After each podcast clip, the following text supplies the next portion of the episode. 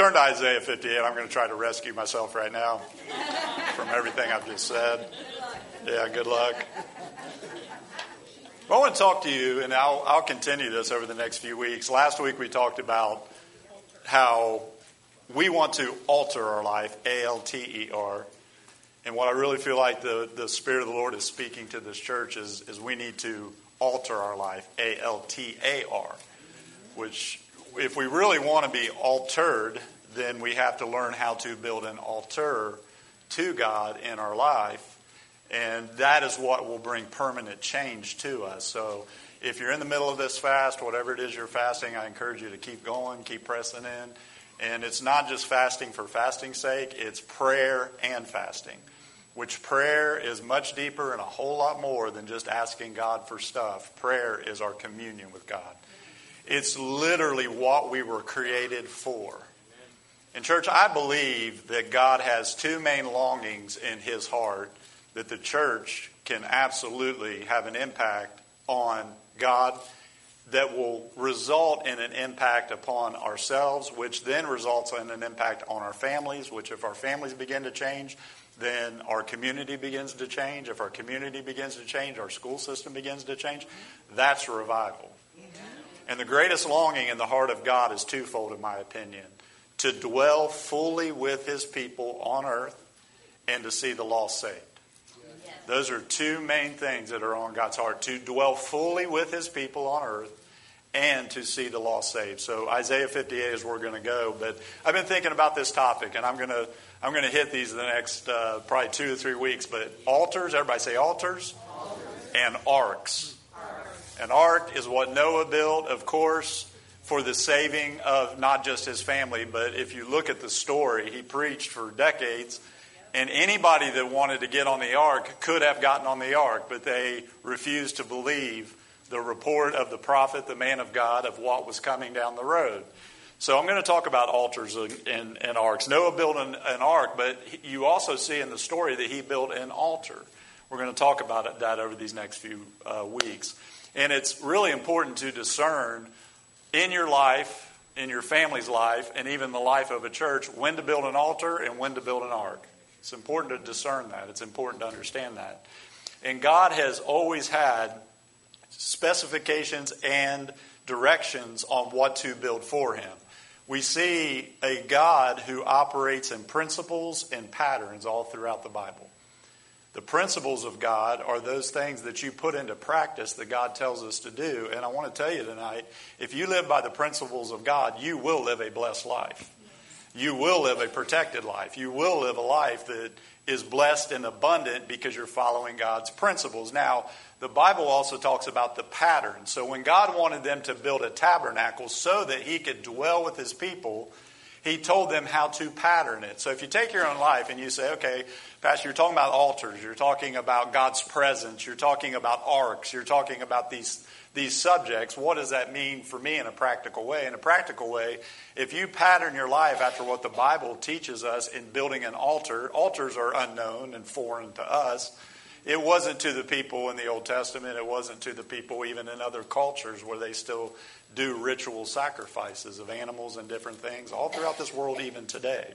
And just like Noah, we aren't building a cruise ship, we are building a rescue boat. Amen? Amen. i have no interest in building a cruise ship. I've been on a few cruises, and the cruises are all about leisure and partying and having a good time. And I think it's time for the church to wake up and shift their mentality from a cruise ship mentality to a battleship mentality. I told somebody a few months ago, and this, this will help you understand if you're new to this church or just recently joined or even visiting tonight.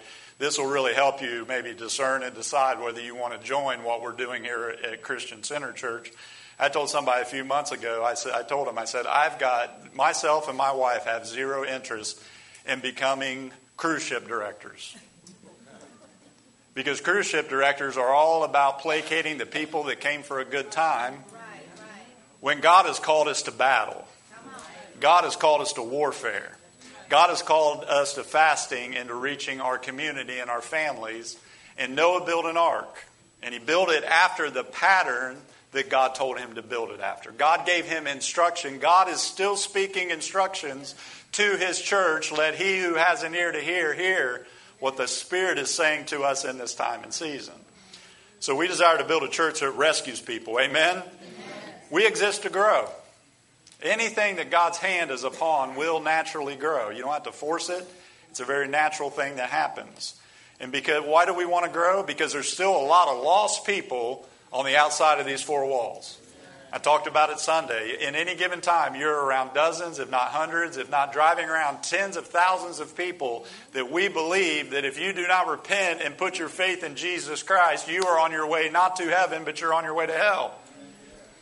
And, and, it, and that is true, so it should fill us with a sense of urgency about the mission just like Noah was urgent about what was coming down the pike. He preached on it, he talked about it, he warned them, being divinely warned by God.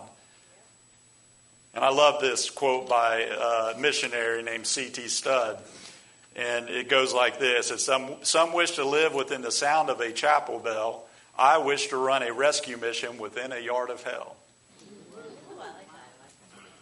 It's one of my favorite quotes. I learned it all the way back in Bible school, and I thought, Lord, that's what I want my life to be. And used to be in our American Christianity and in our churches, we used to think, well, you have to go off to the mission field in order to run a rescue mission within a yard of hell. No, no, no, no, no. If anything that I'm trying to present to you at the urgency that I feel in my spirit about the coming days, years, and decades ahead, it's that the mission field is here and now. I've been all around this world. I've been all over. I've been in lots of different churches and lots of different places. And the American Christian church is anemic, powerless, and not affecting the people and the culture around them. For one simple reason because other countries don't have personalities and they don't have programs and they don't have cool lights and awesome worship teams. And I love all that stuff, don't get me wrong. But if we try to replace the presence of God with something man made, then we're not going to have the power that God wants to generate in His church. And we've replaced all those things because I've been in other countries and I and, and, and here's one thing that just struck me the first time I went on the mission field down in Mexico with my missions pastor named named Chuck we went down, and one of the first days we were, we were building a mission within a yard of hell. Within two blocks was a garbage dump, and these people were just kind of setting up whatever they could, and tents and pallets and all the. Ironically enough, I met a woman a couple of years later that was doing that same ministry in Mexico City. Not ironic, it's God, right? I said, Man, I've had that same experience. My church is building a, a three story church and mission right here on the edge of one of the worst places in Monterrey, Mexico. But we were walking those dirt roads and just looking around the area. And as we came up around one of the corners, I turned the corner, I began to walk up the, the dirt road, and I heard somebody, and it was in Spanish, of course. I didn't know a whole lot of Spanish, don't know a whole lot now. Um, spent years on the mission field in other countries, and, and I just, I love a good interpreter, is what I always said.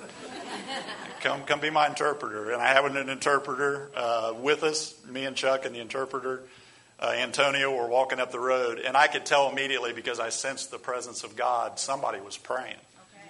And as we made about halfway up that block, we stopped, and this older lady was knelt down in the dirt, and it was a little tiny, just canvas tent that they had put up with what they found of just uh, just some homemade tent poles.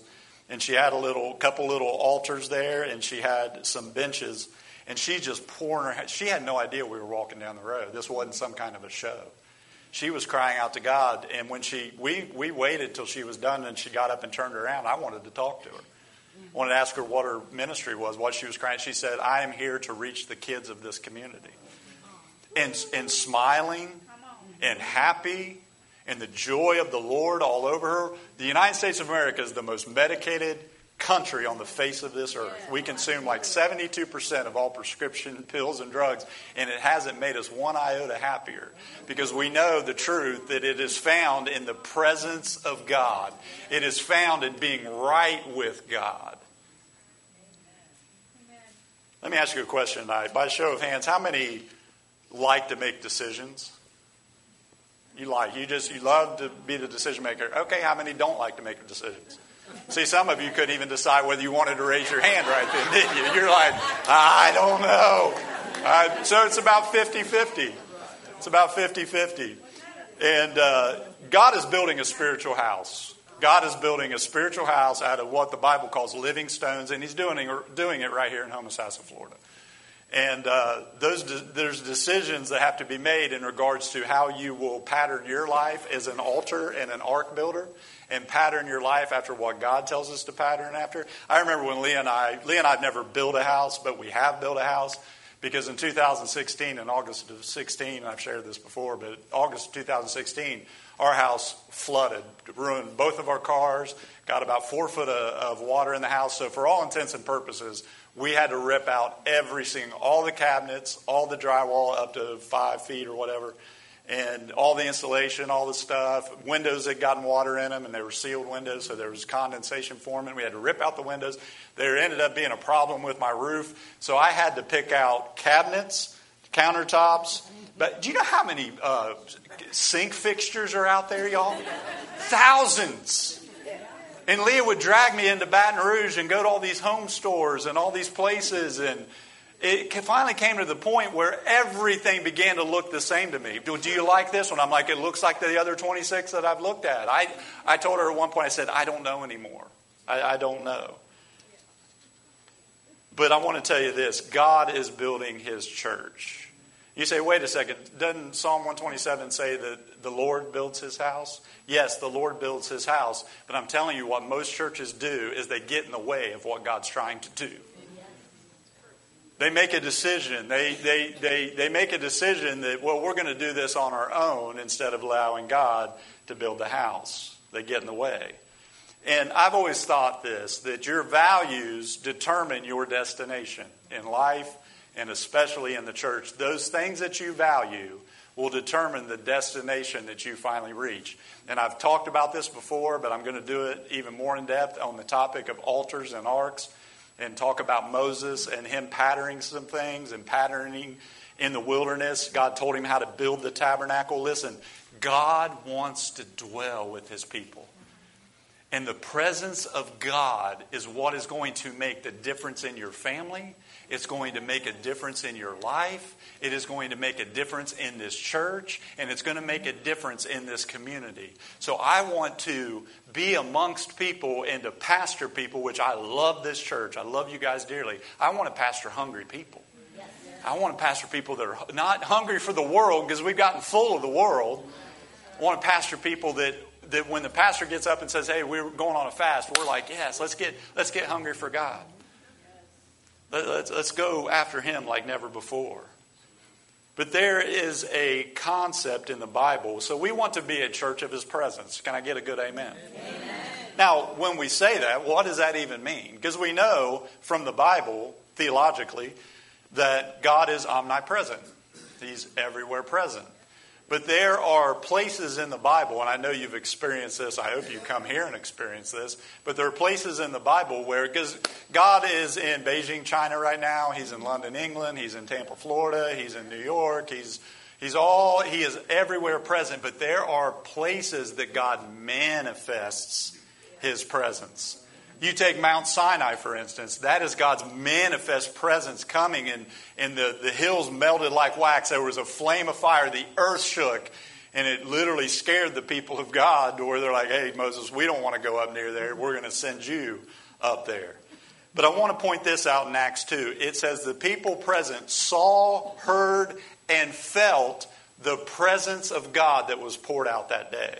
So when we say we want to build a church that hosts the presence, Yes, God is everywhere present, church, but we desire Him to manifest His presence here. The manifestation of His presence. Now, this is an interesting thing because to the Hebrews and to the Hebrew word of literally what presence, the word they used for presence was literally the translation of face. Face. So, in other words, if, if, if you have somebody's face, it means you have their attention. You ever take in your kids when you want to get their attention? And I'm not an abuser, y'all. Do, do, do before you. You don't get them like this. You get them like this, and you get their little faces and you pull them. I do it with my golden doodle all the time. I grab him and I hold his head up here. I do it to Leah. I do. I look at her I often. I'll grab her. I'll say, "You see this face? You're stuck with it the rest of your life."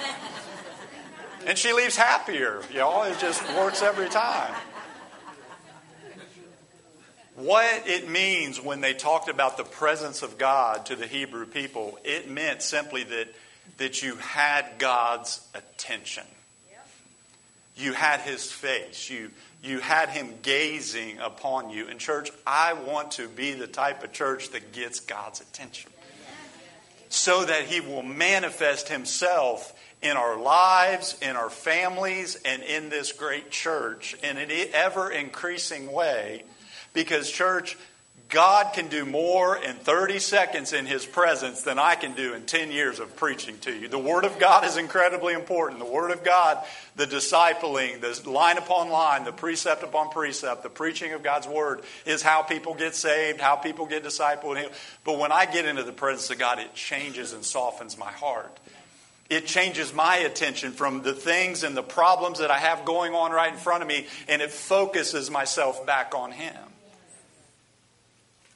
And wherever the manifest presence of God is, it literally becomes the atmosphere of heaven.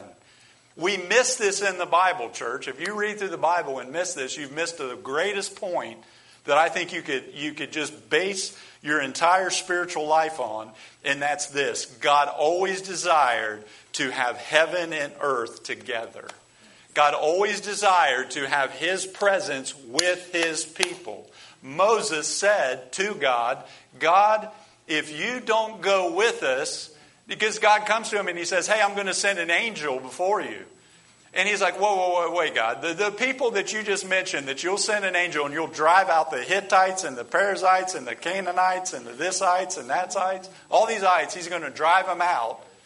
And Moses is like, Wait, wait, wait, wait. Those people dwell in tents, just like we dwell in tents.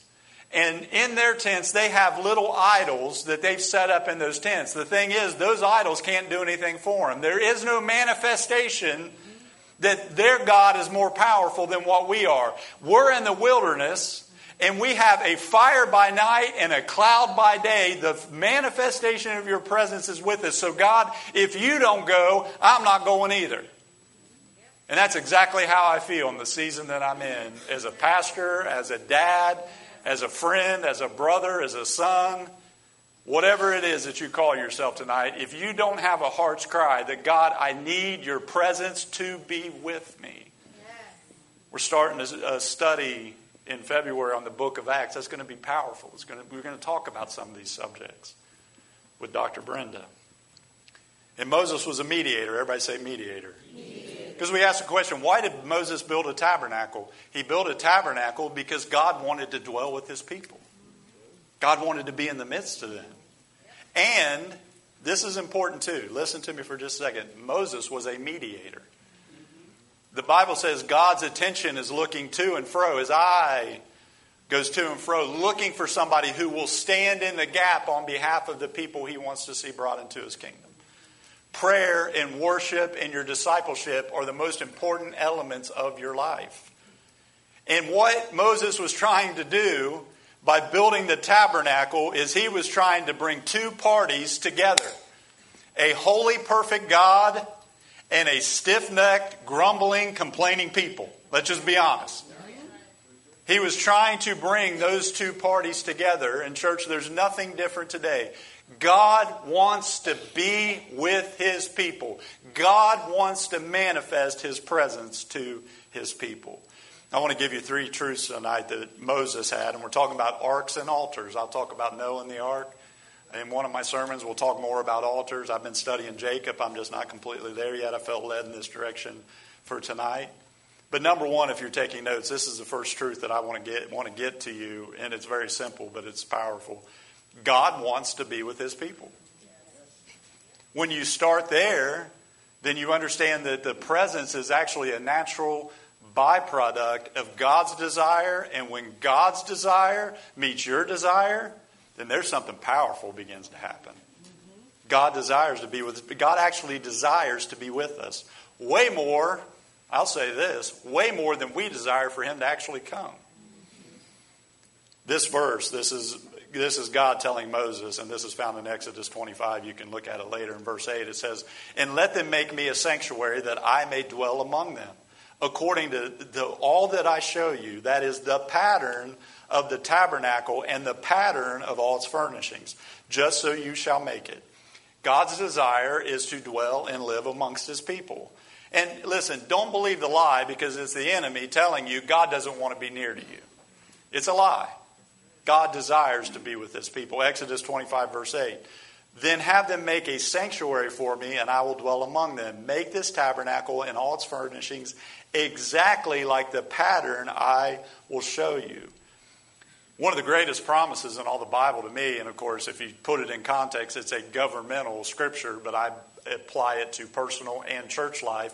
But when Jesus said, Where two or three are gathered in my name, there I am in the midst of them.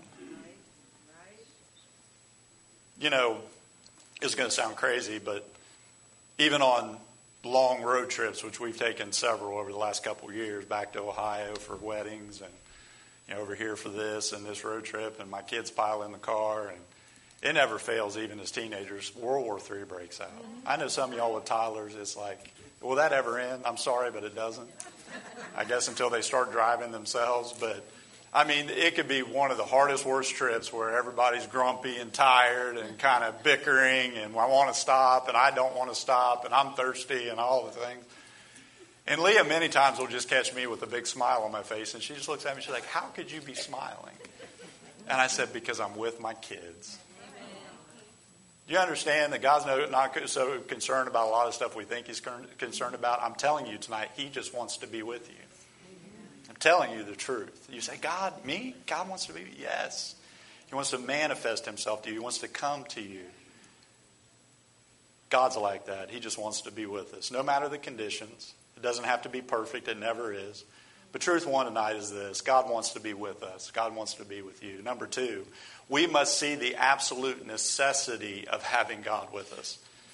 In other words, it's not a preference anymore, it is an absolute necessity of our lives that we must get into and remain in as best we can the very presence of God. Church, if we were going to have a church that is going to make any impact on this little community right here, this little fishing village of Homosassa, as it's growing, people moving in, if we're going to have an impact on this community, it is a necessity that God has to be here. God is the, in the authority and in the driver's seat. Amen? At least he's supposed to be. That's really the main job of me as pastor is to hear the, the voice of the Lord, move us in the direction God wants to move us. But most of the time, it's really just to get out of the way. Just, just, just let God be God. In other words, the American church is anemic because we have replaced God's presence with all the programs and all the stuff and busyness and, and consumer Christianity. My goodness. It's all about you walk through the doors and it becomes, what is it for me? How about we minister to Him? And I'm telling you, you minister to Him first. Seek first the kingdom of God and his righteousness, and everything else will be added unto you. Jesus actually rebuked him and said, The Gentiles seek after these things. We're Gentiles, most everybody in here, I assume. And those are the things Gentiles, but you are people of God. We seek after the presence of God. And if you've had kids, you've had this happen. You're going someplace, it could be to dinner at night or vacation, you load everybody up in the car and you we always told our kids this we're like hey go ahead and go get in the car. We'll be out in a minute. You're trying to find your keys your wallet your phone get everything together. And the kids usually again start world war iii while you're not in the driver's seat. Why does that happen? Because dad's not in the driver's seat why is a lot of chaos happening in churches and some of your lives god's not in the driver's seat you haven't fully relinquished control of your life. You're like, well, Lord, you sit over here and I'm going to take us where I want to go. I just want to say publicly, when it comes to the presence of God, that isn't just a destination, it's a lifestyle. It's a place God wants to get. It's no different at CCC. We need and want God to be in the driver's seat of Christian Center Church. Why? Because we got someplace to go. Amen. What else doesn't what else happens when dad's not around? When the presence, when dad's not around, I tell you what happens murmuring, bickering, and complaining. You walk into that atmosphere, I guarantee you the presence of God isn't. It, it, in the Old Testament, the, in Exodus, you look at it. I mean, God was killing them by the hundreds and then the thousands, and it's like, whoo, God, Don't, don't mess with God. And whenever there's bickering, murmuring, gossip, and complaining, then full blown strife enters in. And when strife comes into a family or a person's life or a church, it begins to be ripped apart. Amen? In a church without God's presence, you will see the same scenario. It's dangerous to be a church without God's presence because we can't treat God like a passenger in life. Amen? In other words, you've got to be so desperate for God that He is more important than the very next breath that you breathe. God's the leader. Amen? He's the one sitting in the driver's seat. When you start to treat the presence optional, is when you run into all kinds of problems. I remember standing beside my pastor as he mentored me, and I was usually busy doing a hundred different things because I was on staff at the church. But many times during worship, I'd just go up and stand beside him because I just wanted to watch how he would flow in the presence of God and, and listen for the voice of God. And I could always tell when he felt like things weren't going the way that he wanted them to go. As far as, and one, one thing that he desired, one thing, was that God's presence would come into that place. And I was always amazed at, at Revival Temple, and I, I was raised up there spiritually, and Leah was raised there physically and spiritually. Her dad pastored there 43 years. My brother in law, Wes, is now pastored for almost probably 20, 21 years at this point, or 22 maybe coming up. And it was such a wonderful place. And we'd have visiting ministers come in and minister, and they'd be pastors of churches in Ohio and all over the place. And talking to them, and I remember standing next to one in particular, and I was standing next to him worshiping, and he kept turning around and looking back through the sanctuary. And this was when we were in our new sanctuary, so there's seven, eight hundred people there. And he kept turning around and looking back, and I finally just kind of leaned over and said, "Is everything okay? Do you need something?" You know, There's no water back there. If you need me go get your water, it's in the back. And uh, he just looked at me and shook his head. He said, Look around. I looked around. I said, Well, this is completely normal because every single person in that place was worshiping God with all of their heart. I mentioned the flood a few minutes ago. And the church flooded, all three buildings. And uh, we were running a, a shelter that night, I was when the first building flooded and we had to move everybody from our middle fellowship gymnasium back to the new sanctuary and about 3 a.m water came in the front door. So it was it was a wreck. And uh, so that happened on a weekend. We didn't have service on sunday. We were still rescuing people. I think we had 80 some families in the church that were directly flooded during this time and uh, so the next time we were able to have a service we had no carpet um, we had to pull out the chairs, so we had metal folding chairs, no carpet. And pastor, I'm like, Pastor, are we going to try to have service? He said, We need to worship God. Doesn't matter what the circumstance is. And I looked at him and said, Your house didn't flood. Mine didn't. No, I didn't say that. I need to be busy, bro. But he's teaching me an important principle. You put God first and come get his presence flowing in your life, and all these other things. But I'm just telling you, I can't describe it because those moments are so intimate and personal, but they're so beautiful. But in that sanctuary with no carpet and metal folding chairs, we began to sing some of the old hymns during service. And I stood in the back and was watching people that, like myself and our church, had lost everything. Everything. It makes me tear up thinking about it now because in my mind I said, God, almost everybody that's in this room with their hands lifted, singing their hearts out to you, in God's presence came into that place almost tangible. I could almost reach out and touch it. It was that tangible. Because God wanted to be with his people. And I thought to myself, God, none of us have anything, but we got you. We have your presence. And listen, I've been all around this world. And the reason the church is thriving in South America and it's thriving in Asia and it's thriving in Africa, it's, I mean, and I don't mean just it's going okay. I'm talking there are hundreds of thousands of people coming into the kingdom. And here in the United States of America, we can barely get, you know, a few hundred people to come to church because we're so focused on boating and focused on fishing and focused on our motorcycles and focused on all these. If, if a group of people actually came to the place where they were more hungry for God than anything else, and you just say you had 100, 200, 300 churches like that, you know, it would turn this country upside down. It would turn it upside down. In Exodus 33, this is where God says in verse 2 And I will send my angel before you, and I will drive out the Canaanites, Amorites, Hittites, Perizzites, Hivites, Jebusites. Go up to a land flowing with milk and honey, for I will not go up in your midst, lest I consume you on the way, for you are a stiff necked people. In verse 15, he says, Then he said to him, If your presence does not go with us, do not bring us up from here. For how then will it be known that your people and I have found grace in your sight, except that you go with us? So we shall be separate, your people and I, from all the people who are on the face of the earth. Now, Moses is a smart guy. He knows if we go out into this desert and there's no distinguishing factor between us and other religions, then when God shows up, there are no questions. When God shows up, there's no questions. We have to ask ourselves are we that hungry for the presence of God? And I believe I'm sitting in the room full of people that are hungry for the real. I believe that if we can get the real, genuine, not counterfeit, the genuine, then that's what the world is hungry for. We don't have to have anything except the presence in order to attract people to the gospel. And let me say this what I'm talking about is a corporate responsibility. It's not on the worship team, it's not on the prayer team on Monday night, it's not on this one, it's not on your pastor. It's when we all come with the same heart and unity of one desire, we want to see God manifest himself in this house. Because if, when he manifests himself in, the, in this house, it'll make you hungrier for more. And when you're hungrier for more, then you'll start to get rid of the things of the world that are coming between you and that presence.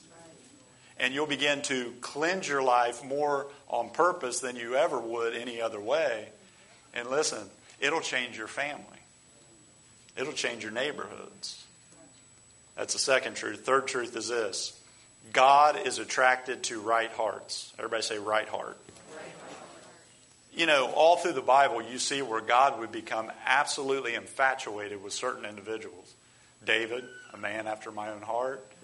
Moses, you found favor, Moses. I'm going to raise you up and use you to deliver my people. Daniel, because of his courage and he wouldn't bow his knee to the idols of the age. God was fascinated with these people. You see it right there in Scripture. And God would become so fascinated, and I want to Eh, because I want God to find this church absolutely irresistible. I want to get his face. I want to get his attention. I want him to look down and say, Man, look at those folks in Homosassa, Florida. Let's visit. Let's dwell. Amen? So, if that's the case, then what is, are the conditions of our hearts that God would be fascinated with and be attracted to? Number one, we must have hungry hearts. Everybody say hungry. hungry. God's attracted to hunger. God is attracted to hunger. When somebody is desperate for Him, when you have a hungry person, God attention and His face goes towards that, which means His presence. So, what is the opposite of hunger? Satisfied, right? The opposite of hunger is just being satisfied. Well, Lord, I'm, I'm satisfied where I'm at. When we are satisfied, that is not attractive to God. i tell you what keeps you being hungry for God and being satisfied is being filled with all this junk of the world. You say, man, Pastor's fasting. I'm fasting, so I'm glad he's preaching this tonight. Listen, when we begin to separate ourselves from the world and quit being filled with what the world's offering, then it'll start to develop spiritual hunger in you. It will.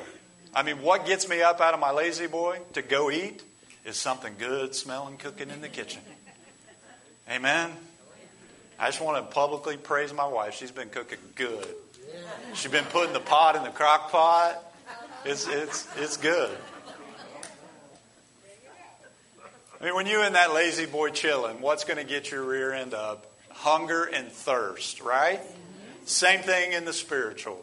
when you begin to get hungrier for God than you are for the things of the world, we will see Homosassa, Florida shaken. Guarantee it. Because the world that you're witnessing to has been left empty by the world. And when they see that there's something tangible and real that they can be filled with, the world's automatically attracted to that because they've tried everything else and it leaves them empty. Anybody else tried the things of the world and it's empty? Amen. Number two, God's attracted to a humble heart. Everybody say humble. God resists the proud, but he gives grace to the humble. Do you know the word humility there comes from the word humus? Humus, which means the organic part of dirt in the Old Testament. It's where we actually, the root derivative is where we actually get the word human being. How amazing that God can form dirt, breathe into it, and create a living being with emotions, with awareness, with life and we came from dust and we will return from dust. In this word humble, humble, good to remember, the best part of anybody in this room, and this is what should keep us humble, the best part of anybody in this room, you may have a great personality, you may be a hard worker, you may be all these things that we would look at and say that is admirable. But listen to me, the best part of anybody when you really get closer to God, you see, serving God for as long as I have, walking with God as long as I have, actually in understanding the gospel the way that I do in a much deeper way than I did all those years ago, it actually helps keep you humble because I have a far greater desperation and need for God than I did when I first got saved. You say, well, what do you mean? You've grown, you've matured. I actually, the closer I get to God, the more stuff that I realize is still in me.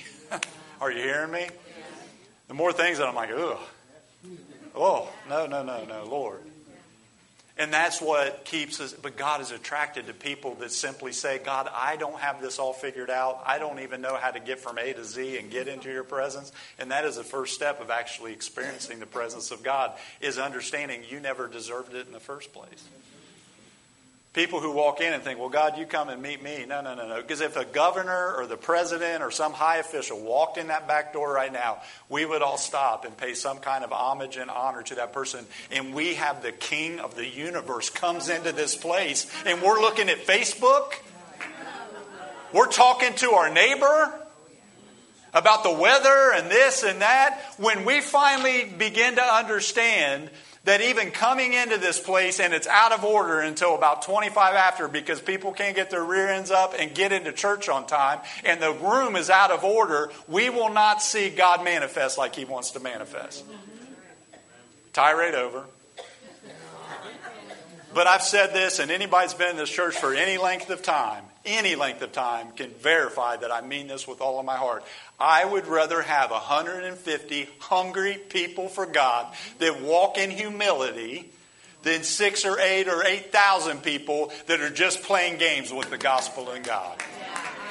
Much rather have it because I can take a room like this, and if you'll devote yourself to fasting, prayer, witnessing, and patterning your life after the way God told us to pattern it, we will see this area in revival break out. And I know that I know that God has told me that He wants to use this church in a very strategic, key way for the future of this area. And a lot of people go to an area and they think, well, it's, it's going down and, uh, you know, drugs and alcohol and all this stuff going on, homelessness and all this. Listen, what is going to change this community are people filled with the Spirit of the living God and are not playing games with the world of getting all that out and getting God in and being focused and living a life that is separated from the world.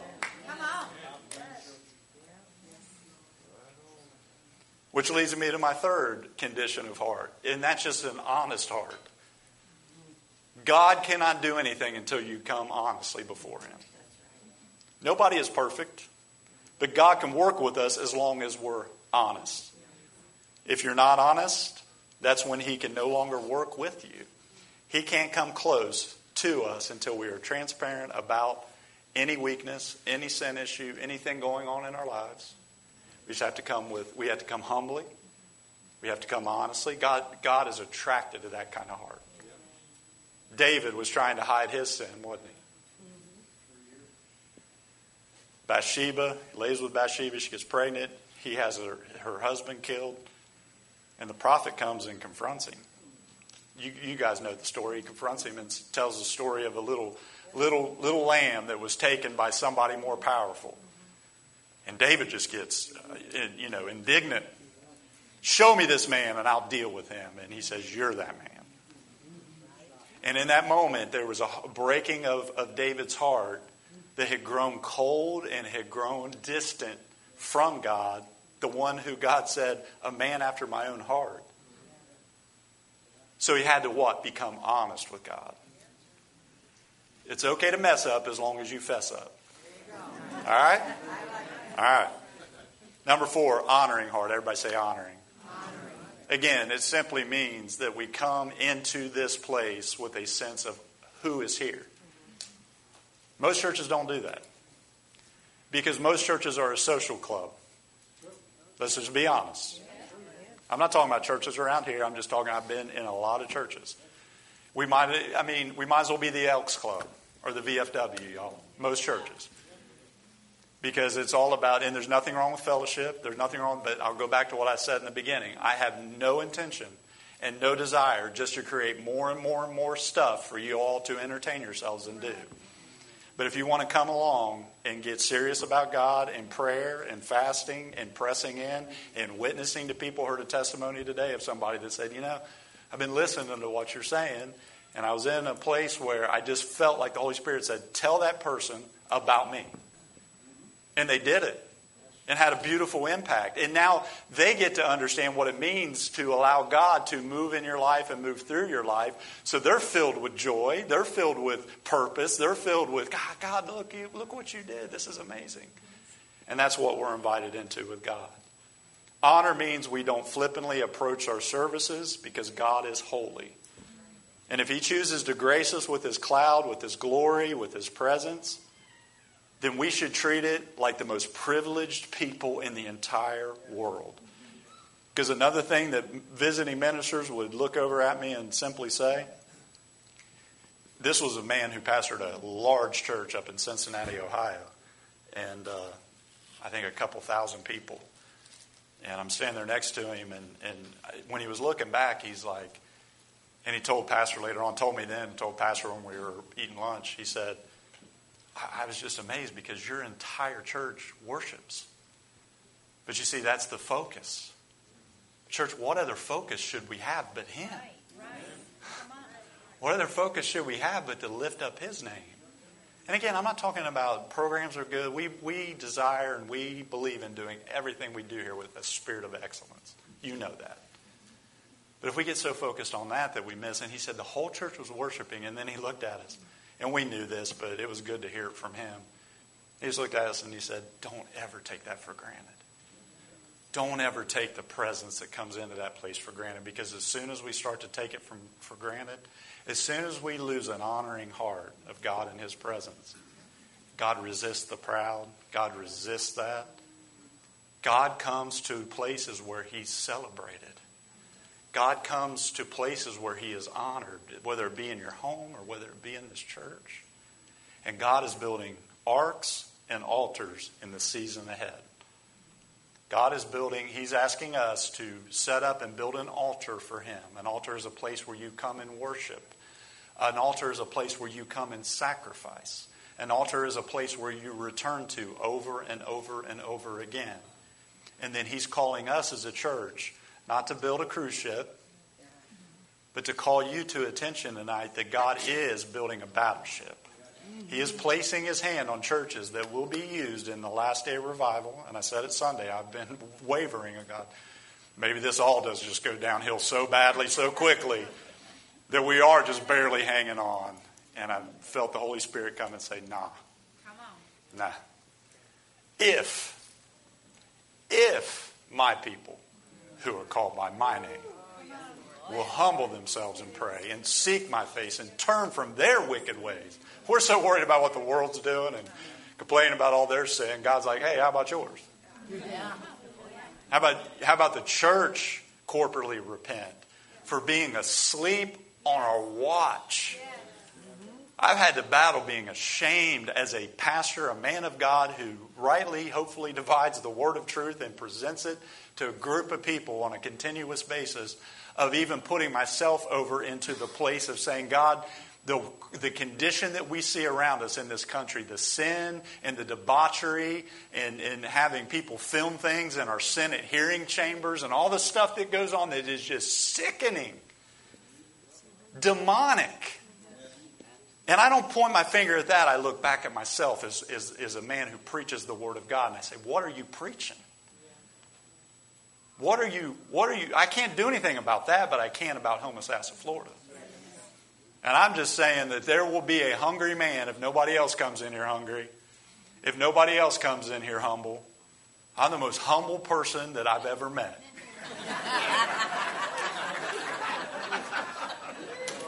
I just, I ooze humility. Which means I have serious pride if I'm serious and I'm not serious when I'm saying that. I understand that all of our hearts get prideful at times. So there's those times where we fess up when we mess up and we just come honestly. And I've come honestly before God lots of times in the last probably four years. When I see the condition of our country, I see the condition of Homosassa, Florida. And that's when I said, and I'm going to end with this, but when I said last Wednesday, and it may have been taken wrong, nobody told me they took it wrong, but I want to clarify and explain.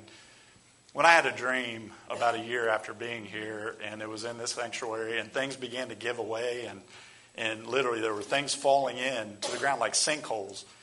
And I was like, woke up and started praying, and Lord, you know, what in the world's going on? And I, you can misunderstand and say that this church wasn't on a good foundation. This church has been on a wonderful foundation. You hear me? Oh, there are incredible men of God who have pastored this church, and I stand on their shoulders. We all stand on somebody else's shoulders. It wasn't that. It was God bringing me back to the chief cornerstone. It's Jesus. we make it about so many other things than just Him and Him alone. Just Jesus. That's what He began speaking to me. Just, just get out of the driver's seat. I was, I, I would lay right over there and I wasn't worshiping. I'm going to fess up. I was saying, God, where did you send me? Because remember where I came from. Came from a place where I could turn around and see 800 people with every single hand lifted in the presence of God coming into the room. And I said, Lord, I don't know if you can use somebody as flawed as I am. And I'm not the smartest person in the world. I'm not. I have very few really true redeeming qualities. I'm just telling you. Hey, you got Leah. We're good. I got Leah. But I did marry up. But I love Jesus. And I hope you know that I love the people of God. And that woman that's up there every Wednesday night teaching her kids, she loves Jesus. Oh, and she loves the church. She was raised to love the church. I know you know that. I know you feel that. So, how about if we become ark builders and altar builders in the next season and where God's leading us? We're Gonna, and it's, and it's, see, you have to, you have to understand because what God wants to do here is not going to be contained in these four walls.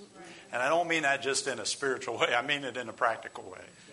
And I've been kind of pushing against the Lord. I'm like, Lord, I've been through building stuff. I do not want to take that on. Okay? I don't.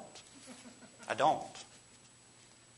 And the Holy Spirit said, So you're going to tell all these people out there they just need to go to hell? Are you hearing me? No, I'm not. So we're going to press in like never before.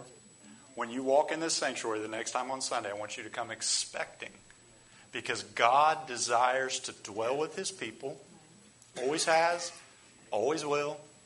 The beginning in Genesis is about fellowship, relationship, and intimacy. Because religion wants to come and work on the outside in the intimacy and the relationship works from the inside out. So, what it was always about. So, if Genesis in perfect communion with God, walking, and, and keep something, in, I know I'm going long, but keep something in mind. When God created man, he could have just flung open a door to heaven and said, Yeah, you guys come on in.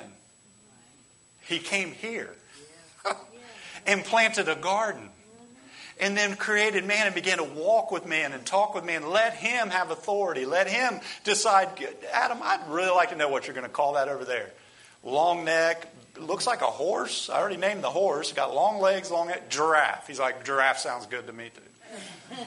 if the beginning of the Bible was about intimacy and the end of it in Revelation is about God and heaven being restored to earth, then everything in between is about intimacy too. And when you get intimate with God, His presence comes. So I want to encourage you have a humble heart, have a focused heart, have an honest heart, because that's a heart condition that God is attracted to. Amen? Amen? Stand with me tonight. Let me pray over you and I'll dismiss you.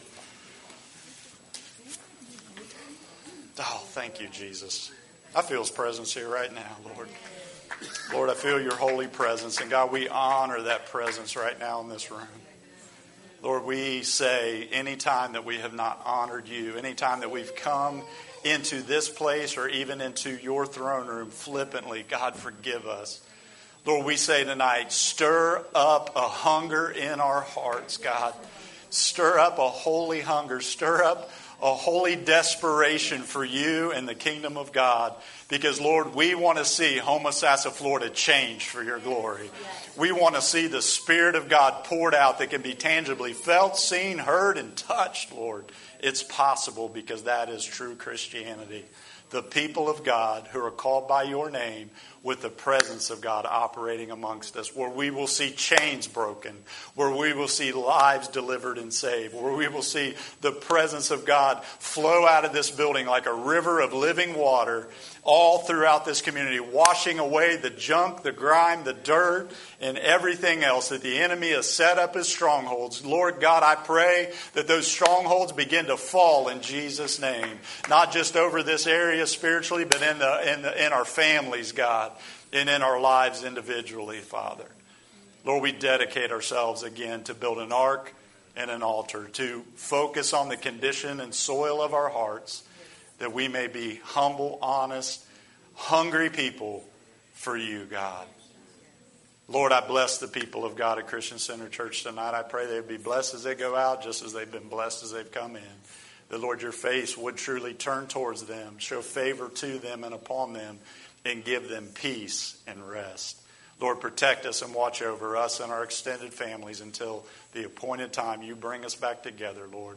We love and praise you and glorify your name tonight in Jesus' name. And all God's people said, Amen. Amen. Love you. Go in the name of the Lord and be blessed.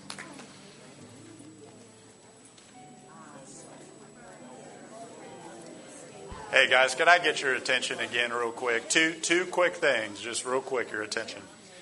Miss Ann, if you'd wave your hand right there. This is Ann Knapp, and we really want to get a a prayer vigil going for our sister Lupita. She needs a lot of prayers and uh, for healing. So if you're interested in helping with that, of just taking a time slot and say, I'll, I'll set aside, you know, eight to nine on this day or that day, and we can keep a continual prayer going up to God. So see Ann for that and continue to keep her in your prayers. Amen. We're believing God for healing. Amen. Amen. Go in the name of the Lord and be blessed.